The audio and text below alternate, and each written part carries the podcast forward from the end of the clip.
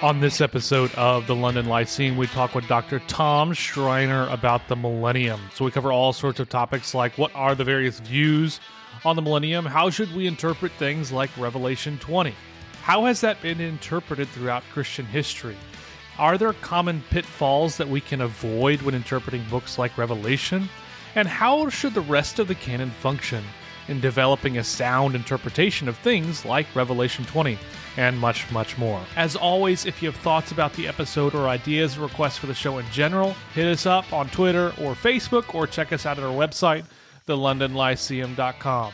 Now, for the only analytic, Baptist, and confessional podcast on the planet, we think this one's going to get you thinking. Well, I'd like to welcome all of our listeners to another episode of the London Lyceum. I am Jordan Steffaniak, and I'm alongside Hunter Heinzman, our book review editor for us at the London Lyceum and we are a podcast that is devoted to serious thinking for a serious church. And when, when we, we say that, we don't mean just like, I want to be rigorous and that's it. Uh, we want to have certain intellectual virtues that surround that sort of thinking. So, a couple of those that we've prioritized or used, and partly just because we're Baptists, we like to have the se- words that say, start with the same letter. So, we've got these things called charity, curiosity, critical thinking, and cheerful confessionalism.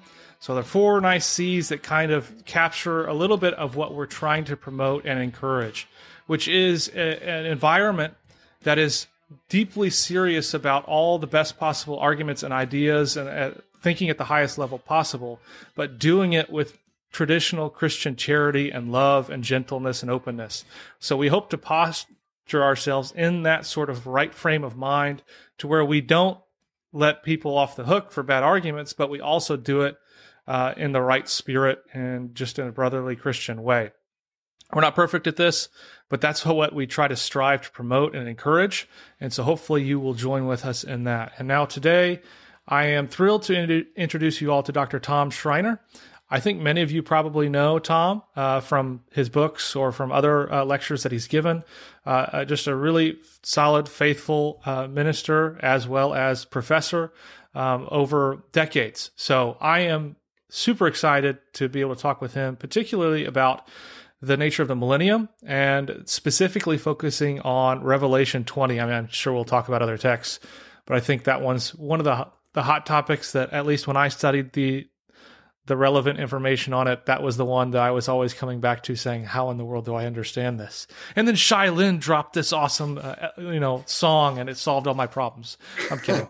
uh, before we, before we jump in, uh, Tom, give me just a little bit of background. What do you do now? Um, what are your interests? And then maybe what was it that really decided to, for you to pursue New Testament studies for as long as you have? Yeah, well, I'm in my 26th year of teaching at the Southern Baptist Theological Seminary in uh, Louisville, Kentucky. Before that, I taught 11 years at Bethel Seminary in St. Paul, Minnesota, and then three years at Azusa Pacific.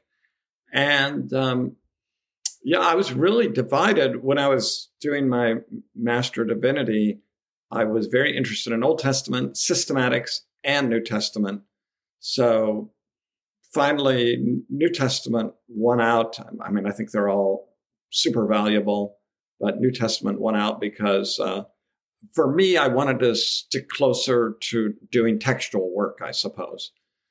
And um, and if I could say something about Revelation, I uh, Jim Hamilton asked me to write uh, the Revelation commentary for the ESV expository commentary series some years ago, and I did that. And then I wrote a little book on the joy of hearing for Crossway. And I've just finished. Actually, I'm reading the proofs now of, uh, I'm writing the Baker commentary. I, have actually written it now on, on Revelation. So I've been inundated with Revelation the last few years, and that's been a, that's been a lot of fun. And it's been um, challenging and humbling at the same time. I, I realize how much I don't know still. Mm-hmm. Well, that's awesome. So I know we'll get into just Revelation in general, but maybe before we do that, just give me a little bit of conceptual lay of the land. When we're thinking about the topic of the millennium, what is it that we're exactly talking about? Well, you know, when it, the only place the Bible explicitly talks about a millennium is in Revelation 20, millennium means 1,000 years.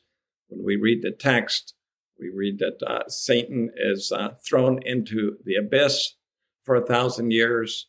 The uh, the saints uh, come alive and they reign with Christ for a thousand years. At the end of that 1,000 years, Satan is released and leads an army against the people of God, and, and they're destroyed. So that's just a quick, really a quick summary of the contents of Revelation 20. Yeah. Okay. That's that's useful. So now when we think about this text in particular, what are the various ways that it has been interpreted? I mean, I know the I guess three general views, premillennial, postmillennial, amillennial, or amillennial, however you're supposed to say it. Um are those the only three views out there? What do they mean? Where has this fit with the history of interpretation? So I guess the question would be, what are these? do we find spe- specific versions of them at different periods of history, or are they all intermingled? Um, how does that look? Yeah, well, I could spend the whole time answering that question. So feel, feel free to interrupt me. I may, I'll start with uh, if in, in the history of interpretation, we see very early on uh, historical premillennialism. So we, we see that with uh, Papias, uh, Irenaeus, Justin Martyr, Tertullian, Victorinus, who wrote a commentary on Revelation, and and others. So that that's that's the view that uh, Christ will will reign on earth.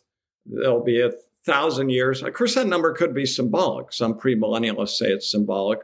Many take it literally, and and it'll be an a very fruitful period on earth. It immediately gets complicated because you have different kinds of premillennialists. We're, we're, in the last, uh, what, 150 years or so, you, we have dispensational premillennialists who would be premillennialists, but would feature, right, the, the role of Israel and Jerusalem and Jesus ruling from Jerusalem and the Jewish people have a special place in the millennium historical premillennialists who are still around today, right? People like, he's no longer alive, but people like George Ladd, for instance, uh, would not emphasize that. They would not be dispensational premillennialists. The earliest premillennialists in history, like Papias and so forth and so on, they weren't dispensational, since dispensationalism really started in the 1800s with John Nelson Darby. So maybe I could pause there. Do you want to say anything about that or? Well, I, am sure Hunter has something he wants to say about Justin or somebody else. Justin Martyr's my guy, so he's one of the guys yeah. I'm studying. So I, I, you know, definitely see that. Do you? I know in the early church you have some this idea of there's a whole kind of I don't know the quite word of it, but they have see periods of a thousand years um, in succession, uh, like you know, that, and does that play into some of their views, or is there even diversity amongst uh, the early church, where it's not like in six thousand years there'll be the millennium of the seven thousand, and then into the new new heavens. Yeah, yeah. Well, some some do. Uh, the Epistle of Barnabas has this uh, the six thousand years, and then the seven the the the, the seventh thousand is uh, uh, millennial uh, the millennial reign. They don't all say that, you know. some some do and some don't. So there's uh, there's diversity there on that matter. Interesting. Yeah, I I am curious. I think if I remember correctly, you seem to have waffled on your preferred position. So maybe tell me what do you think Revelation 20 is teaching now? Um, and why did you change your mind if you did? Well, yeah, I'll get to that. Let me say something about the uh, the amillennial and postmillennial view. So the it, it depends on how you read things, but at least Charles Hill has argued that uh, early fathers like Cyprian and Hippolytus were amillennial. Clearly, by the time we get to Tychonius, perhaps many of your hearers haven't heard of him, but Tychonius had a great influence on Augustine and Jerome. So amillennialism, you know, Augustine's great influence on everything, amillennialism began to to dominate. There, there are different there are different construals of amillennialism, but but essentially we can say that the millennium begins at the cross and the resurrection and the ascension. That the number thousand is clearly symbolic. Uh, for for Augustine, uh, the saints come to life when they're uh, baptized or regenerated. But the probably the most popular amillennial view today, you, you see this in Greg Beale, Meredith Kline, is that it's the uh, reign of the in, in the intermediate state of saints in heaven, and of course that's a long held view as well. But but in the amillennial view, you know, the crucial thing is the millennium really started at the ascension, uh, and uh, it lasts until the second coming. So that's that's very different from the premillennial view because in the premillennial view, obviously the millennium hasn't started yet.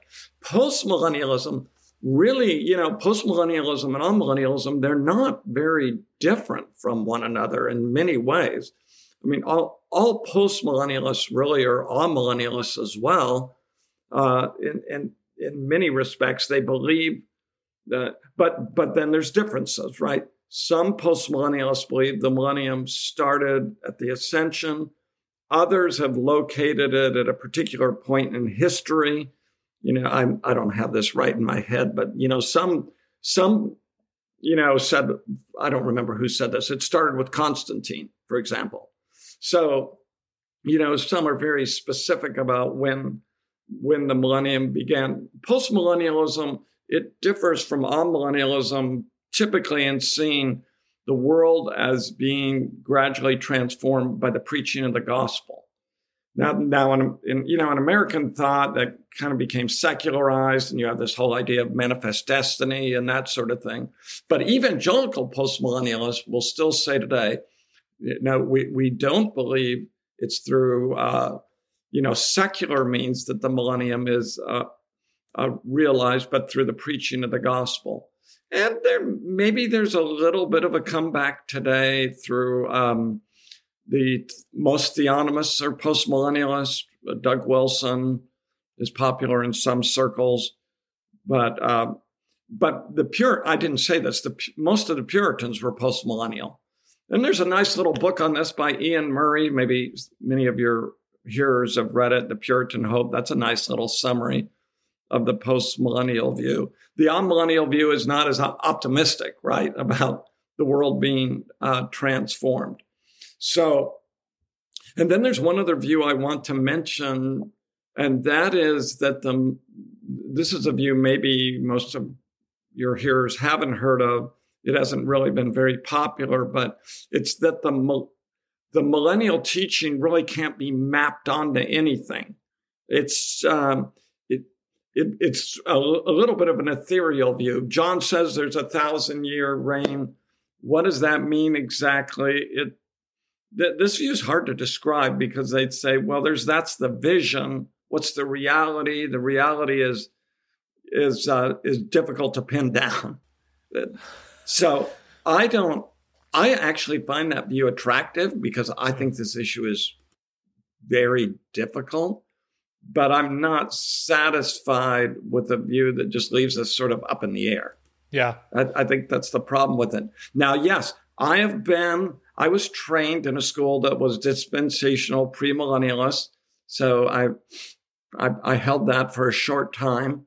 Then, under the influence, I went to Fuller Seminary he, uh, for my PhD.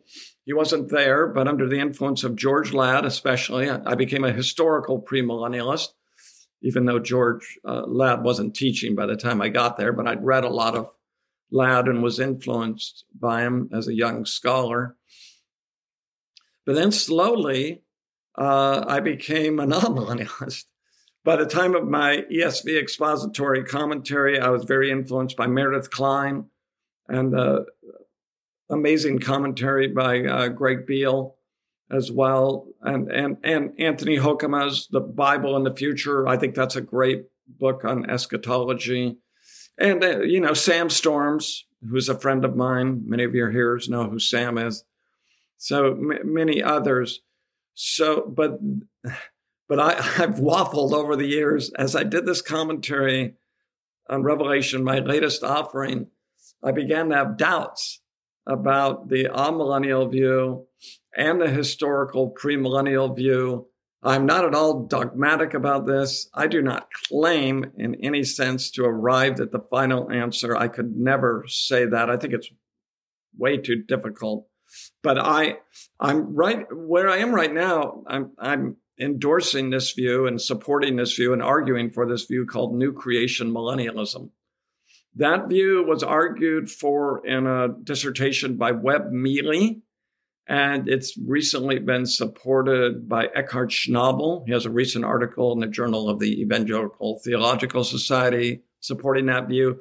It's in in it's in his book 40 questions on the Bible in the future. I forget the exact name of that book, but it'd be easy to find. It's in that 40 questions series on eschatology.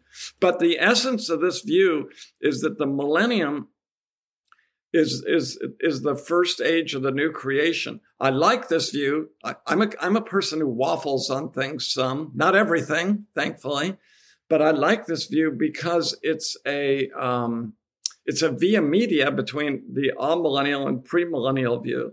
Although I found as I explained it to people, the, the amillennialists say, "Oh, you're premill," and the premill say, "I'm amill." So I'm not satisfying anyone. But here, here's the view: the millennium is the first, the first age of the of the new creation, and so like like the premillennialists, I believe the binding of of Satan is total and complete. Right in the amillennial view, the binding of Satan takes place at the cross, and it can't be total because Satan is still influencing the world in which we live. In the premillennial view, that binding of Satan for that thousand year period or that symbolic period of time, however you take it, is complete. He can't do any damage on earth. I think that the complete binding of Satan, along with the premillennial view, is more convincing.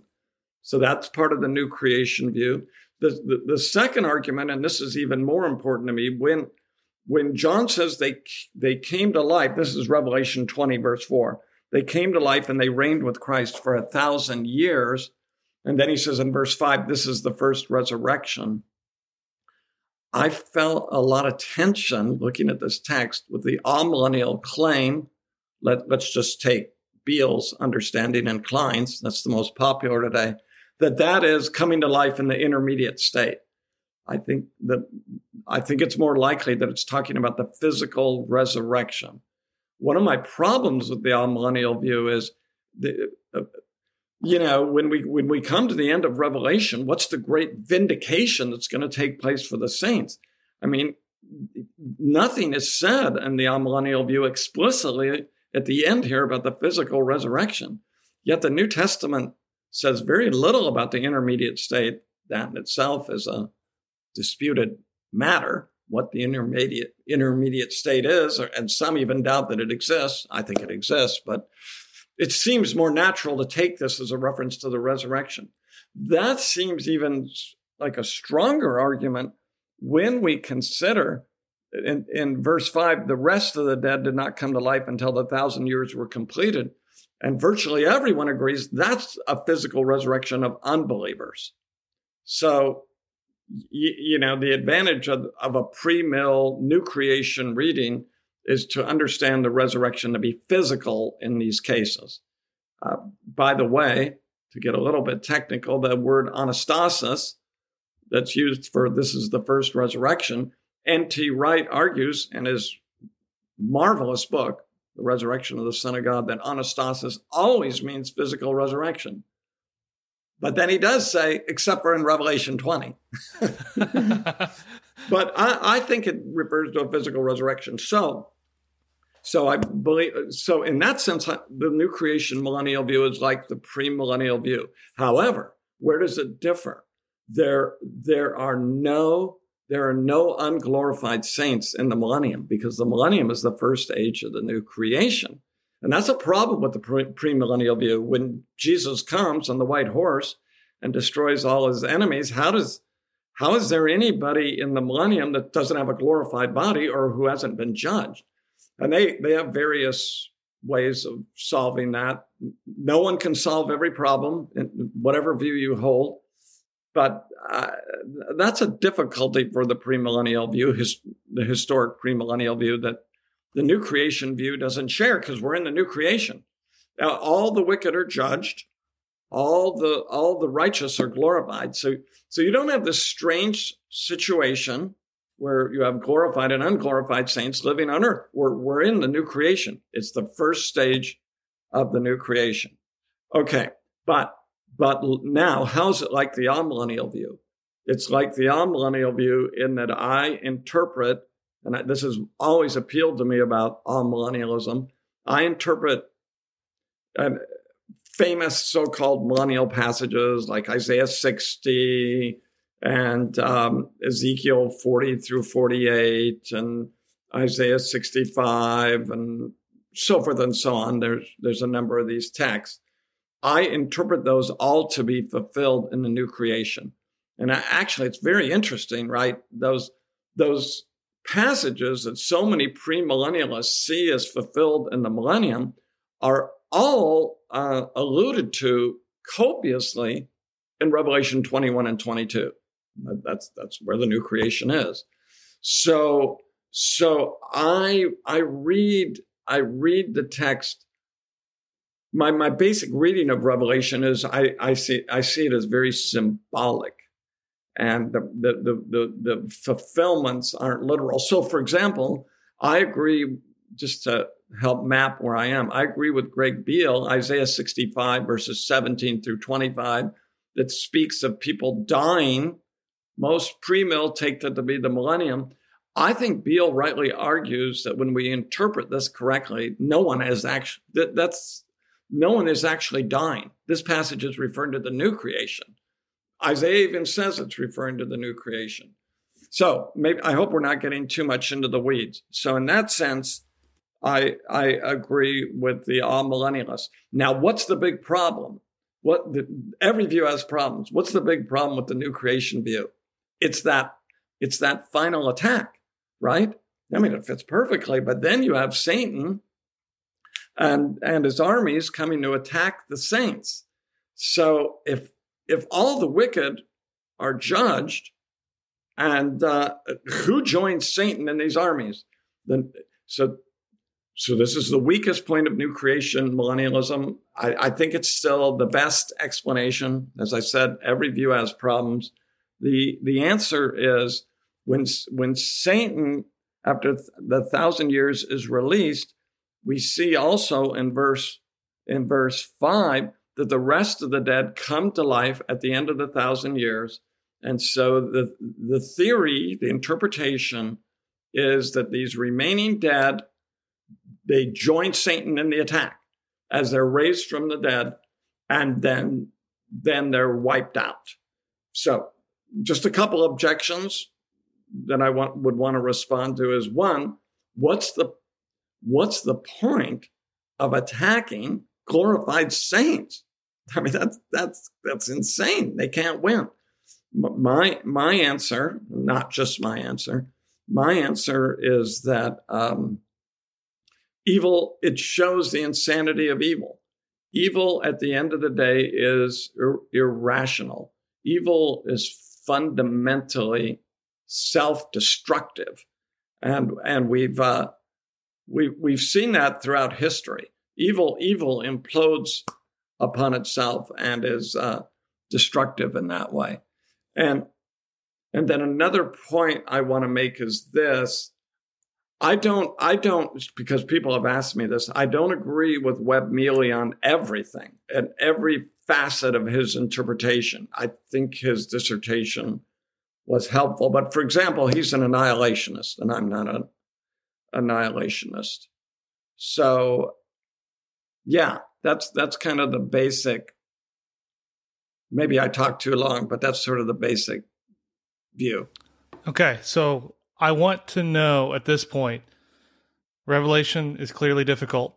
Like, what? How in the world do I think rightly about interpreting this sort of text? I mean, just Revelation in general. There's dragons, all sorts of stuff. Like, what how what are the sort of pitfalls that I want to avoid, principles that I want to employ? Well, I, I would say the fundamental flaw people make, I doubt your listeners would make this mistake, but they resort to what I call newspaper eschatology. And they, they read in, in some popular circles, they read Revelation in light of the newspaper and, and, and they derive their interpretation thereby. And we think of the enormous popularity of Hal Lindsey's book, right? The Ten Kings or The Common Market, or of uh, LaHaye and Jenkins' book as well, which isn't claiming to be an interpretation, but I think it's affected how people read the book, or even a very well known president of a seminary, you know, uh, started seeing our enemies in the early 2000s and the enemies in the book of Revelation as being Iraq. Maybe, maybe you even remember that, Jordan. So that's that's what I'd call newspaper eschatology. The the better way to interpret Revelation is to to say the original readers understood the book. Now, I'm not saying they understood everything in the book. Obviously, there are difficulties in it. But the, the, the book was written to the seven churches in what's modern day Turkey, uh, the province of Asia Minor, and they could understand the book. However, the book, uh, the book has three genres uh, it's epistolary, it's prophetic, and it's apocalyptic. So I think the key is to recognize apocalyptic literature is symbolic. And that's what makes it difficult. And I would stipulate every interpreter agrees it's symbolic. And here's the example I always use you have the vision that John sees, and then the reference. Nobody believes that the opponents of the people of God, Revelation 13, is a literal beast. John says it's a beast. That's the vision. But what's the referent? Now, I would argue John has in mind Rome and evil empires throughout history as well. But that's the challenge, isn't it? Because in some cases, the dragon, that's the vision. The Satan, Satan is pictured as a, as a mythological monster. Now, hear me carefully. I'm not saying Satan is mythological, but he's pictured as as a mythological dragon-like monster. That's the that's the vision, and what's the referent? The referent is Satan. So sometimes it's easy, but then often, well, maybe I shouldn't say often, but in many cases it's difficult, and that's that's where we struggle. And and and the interesting thing I think about Revelation is often as an interpreter, John just tells us the vision, and then he doesn't say much about the referent. That you, so you think of the judgments, the trumpet judgments in chapters eight and nine, or the bowl judgments in chapter sixteen. Well, what's you? You have the vision. How literally should we take that in terms of a referent? I think that's extraordinarily difficult. I was very excited to read interpreters throughout history to see what they said about those chapters in particular. And I recognized, oh, they, we've interpreters all through history have struggled to discern what the referent is. It's hard. Yeah. So uh, another question that I, I want to get your feedback on is I think you've mentioned how Revelation 20 is like the only place where we're finding terminology of millennium. So, what do we do when we have one text that says this, but let's say we read the rest of the canon and we seem to think it's pointing to something else? Does this text still have interpretive priority over the rest? Like, how should we think of the interplay between that? Is it just a matter of stacking verses? Or is there a particular like weighting system of some sort? Like what what's our model for thinking well about how all of Scripture fits together? Yeah, well, that that's a great question, and and it is important. I, I think we would. I I would say that we would have at least questions about any any view that it was only in this passage and not clearly in other texts. However, when it comes to this issue, as as you know, it depends on how you're interpreting all these Old Testament texts. So, so typically premillennialists would say, yeah, well, it's, it's, it's there in Isaiah 60. It's there in Isaiah 65. It's, you know, we see it in the Psalms. And so we see it in Ezekiel. But amillennialists interpret all those texts differently. So how so it, it sort of retrojects back to the Old Testament. How do we interpret those texts? And should we interpret those texts literally?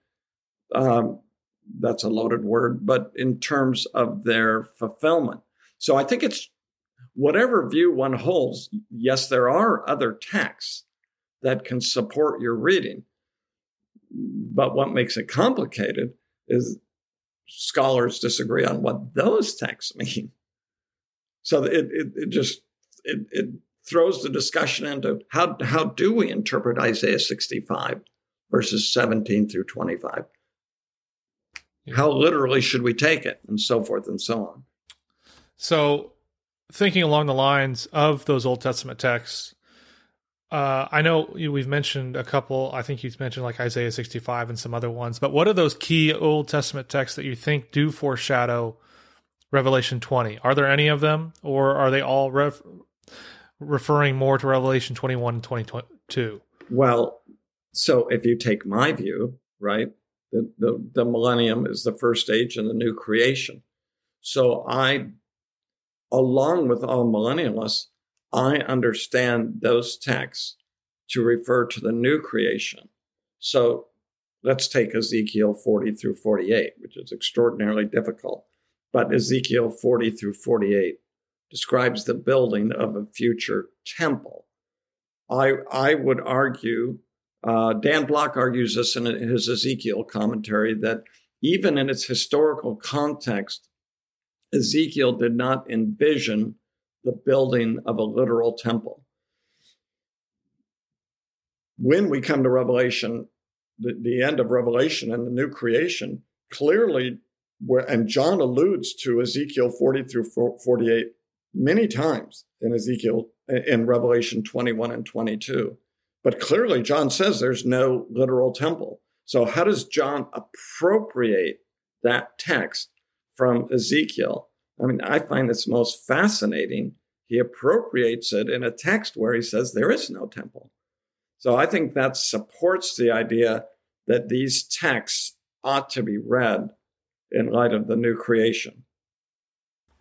Cool. So I think, you know, I, I was having a conversation with someone just the other day, and the question just came up like, why is it that we should care about some of the complexities that can happen in our interpretation of scripture and beyond. Like, how does this really have relevance for the average Christian? And if it, it doesn't seem like picking between these millennial views has direct import for a person who goes works at a factory, like, how would you explain, no, this does matter, and here are some of the reasons that uh, everyday Christians should care about thinking about the millennium? Yes. Well, my, my response my response would be first, uh, my interest in the book of Revelation, I would begin with saying, does not center on the millennium at all. I do not think that's the center of the book. And that's not the reason I'm mainly interested. I think in evangelical circles, that is often the interest. But I don't think that's of, of great importance actually in the book. Why should we care about it? Well, it's part of revelation. But but but I would say, and I think many, at least in the last 100, 200 years, evangelicals would disagree. I would say I don't I don't think the millennium is of great importance. I mean, the new creation's of great importance, but whether you're premillennial or amillennial or postmillennial, evangelicals in the past have battled those over those issues, sometimes very stridently, sometimes in, I think, very ungodly ways, I, I don't think is of great importance at the end of the day. Uh, so if you're if you're if you're premillennial or amillennial, the, the interesting thing is, whatever your view, it ends. the, the, new creation, of course, my view differs a little bit there, but the new creation lasts forever. I don't think something that ends can be of paramount importance is it important? It's important. It's in God's word. But we do have to wait things and say what's what is more important, what is less important. And and I hope, I think we're getting to the place in evangelical circles where we recognize this is not of paramount importance. Now, I do have to say that's that's in the dispensational tradition. I think that's harder, and I respect and honor dispensationalists. I was taught by dispensationalists. I think I think the reason it's so important for them is the way they read the whole Bible. You know, this is the fulfillment of all the promises to Israel. So I understand that. Um, but I have a lot of reasons for not reading all of Scripture that way. Yeah. So uh, along that line, I, I am curious. Maybe you have advice. I think we ha- actually have.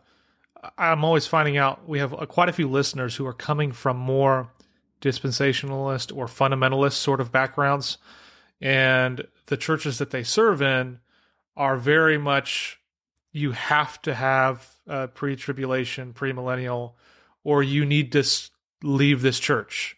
You need to split it over for whatever reason. So it's very difficult if they're exploring these things and saying, you know what, I don't know if it's it's wise to read the whole Bible in this sort of literalistic way. Like, what advice could you give them to say to teach their congregation to shepherd them well away from like this is first tier issue and more towards this can be a second or third tier issue that we can have disagreements on?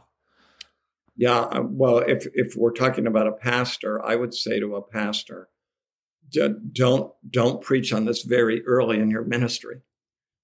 Establish trust so that the congregation recognizes that you are a faithful expositor of the text, and you're not a person uh, who has uh, certain agendas or axes that you're trying to grind and and so then you can come to this after after a, a hopefully in some years and and help your congregation grow in that respect. The other thing I'd say, I think it's really important. Uh, I think so. So say you're not a dispensationalist and you've grown away from that. I think some people who grow away from that can become uh, proud and and and and and, and have sort of a superior supercilious spirit and be and and and that and that rubs you know it's like oh you you're so you you hold that dispensational view of that how could anybody possibly believe that so I, I think a big part of this is just respecting and honoring people and and recognizing and to say to other people maybe you're right I mean, I think people want to be heard and respected, and and and and at least I've seen this a lot of people because a lot of people have moved away from dispensationalism. It's just a fact in the last few years. But there can be a sense of when you move away from something of of of, of, of, a, of a sense of scorn and mocking.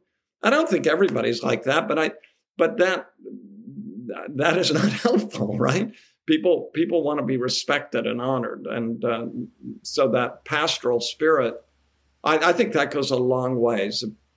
People realize you you you love them. So I was a preaching pastor of our church for 17 years, and one guy came up to me when I first came to our church plant, and he said to me, "The most important area is eschatology."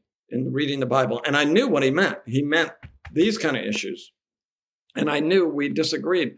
And I just, I didn't, I just nodded my head.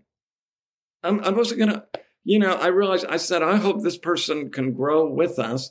I'm not going to argue with them because I immediately thought, I don't agree with that. but, but I don't want to debate with him at this point. I want to shepherd him. So, you know, I, you talk about this at the beginning of your podcast charity and love towards one another. I think that's that's really important in this issue. It's more important than winning the argument. Uh, after all, uh, you know, something I meant to say. It's so interesting. Eusebius, right, in the history of the church, when he talks about Papias's view, Papias's view, the, Eusebius says Papias is, I'm paraphrasing, he's premillennial and he's really dumb. You know, he he has very little intelligence. I, uh, well, that's this we, we, we understand, you know, these debates are, have gone on in a long time, but we don't want to talk that way. As, as bright as Eusebius was, it wasn't, it wasn't right of him to cast doubts on Papias's intelligence just because Papias was premillennial. yeah, yeah, no, that's good. One last question I'd love for you to give us a little bit of advice in is I think over the last five to 10 years, in our evangelical context anyway, there has been a resurgence of systematic theology, um, which I think is a good thing. But what seems to be the danger or the worry that a lot of people have now is are we going to allow our systematic theology to drive our exegesis of biblical texts? So, could you help me to think through in your mind what is the interplay between traditional exegesis of the Old New Testaments and then the theological formulation and the work that goes on uh, from that text? Mm, mm, that's a great that's a great question. I think uh, so. I almost went into systematics, as I said. I'm a I'm a I think systematics is the summum bonum. I think we all live from our systematic theology, and I would say people who say, you know, I've I've met some biblical scholars who say we don't, I don't do systematics. I just I just read the Bible. I think that's I think that's simplistic and short sighted and just mistaken because they do have a systematic theology and and I think there's a there's a, a hermeneutical circle, a hermeneutical spiral. We we all come to the text with a theology that that's that's fine, that's good. Uh, we we we are all informed by history, and we should be. We stand on the shoulders of our uh, of those who've gone before us, and and I think it's arrogant to to say, well, I'm just going to start with my Bible and not not learn from those who've gone before us. So I think the role the role of biblical studies is to to to constantly say is what is what is our systematic theology really found in the text? And there's that is there there's that constant interplay, isn't there? And systematics can also ask, are you are you reading are you reading the Bible in the light of the whole? And and and of course philosophy comes in here as well and church history so i think i think there's a dynamic interplay i don't think there's a formula but we we have to include every dimension of the interpretive uh, process and and to forsake systematics I'm, I'm speaking as a biblical person i think is uh, uh, really short-sighted hmm. and, and not helpful the, the danger, right? The danger for systematicians and for all of us is to impose our own constructs upon the text. And so we, we come back to the text and say, what, what does the text say? So, yeah. I, and I guess the, the question, the problem that I see oftentimes is there's a worry of like, you're imposing something on the text. But then I see others who will say, well, no, no, no everybody's imposing something on the text. It's whether you are honest about it and then you allow scripture to reform that that sort of like I guess presupposition that you come with to it. Is that an appropriate way to think about it? Yeah, well, I and I would say we yeah, we probably all are all imposing. Imposing has I think has the idea of perhaps something wrong. Obviously, right we would all agree there are parts of our theology that aren't correct. We don't know what those are, but we. But I would want to say, coming to the coming to the text with a theology is is a good thing. That assuming assuming it's orthodox, right? So. Um, and and you know even our debates in evangelicalism i mean actually dispensational covenant and other views they're they're in many ways, we're not very far apart. So coming to the text with a certain uh, understanding of things is helpful. But then, then we we have to look at the text and see if these things are really so. So I would say, so I, I grew up as a Catholic, and I, I was not a, a believer, but I was enormously benefited growing up as a Catholic because of the things I believed even before I had personal faith. I believed in the Trinity. I believed in Scripture as the Word of God. I, I believe, I think this has been helpful to me. I believed history was important in interpreting the Bible. Uh, that you know, I was just taught that you know you can't ignore um, 20 centuries of what went before us. Now I ended up becoming an evangelical, but those those things that were part of my presuppositional framework as I came into faith. I mean, those those were great advantages. And uh, imagine if I had come out of uh, being a Christian scientist or something.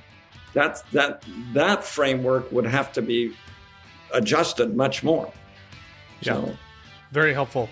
So, Dr. Schreiner, this has been awesome. Uh, r- tell me what's what's the next book on your your your desk that you're working on right now that you want to give a promo for?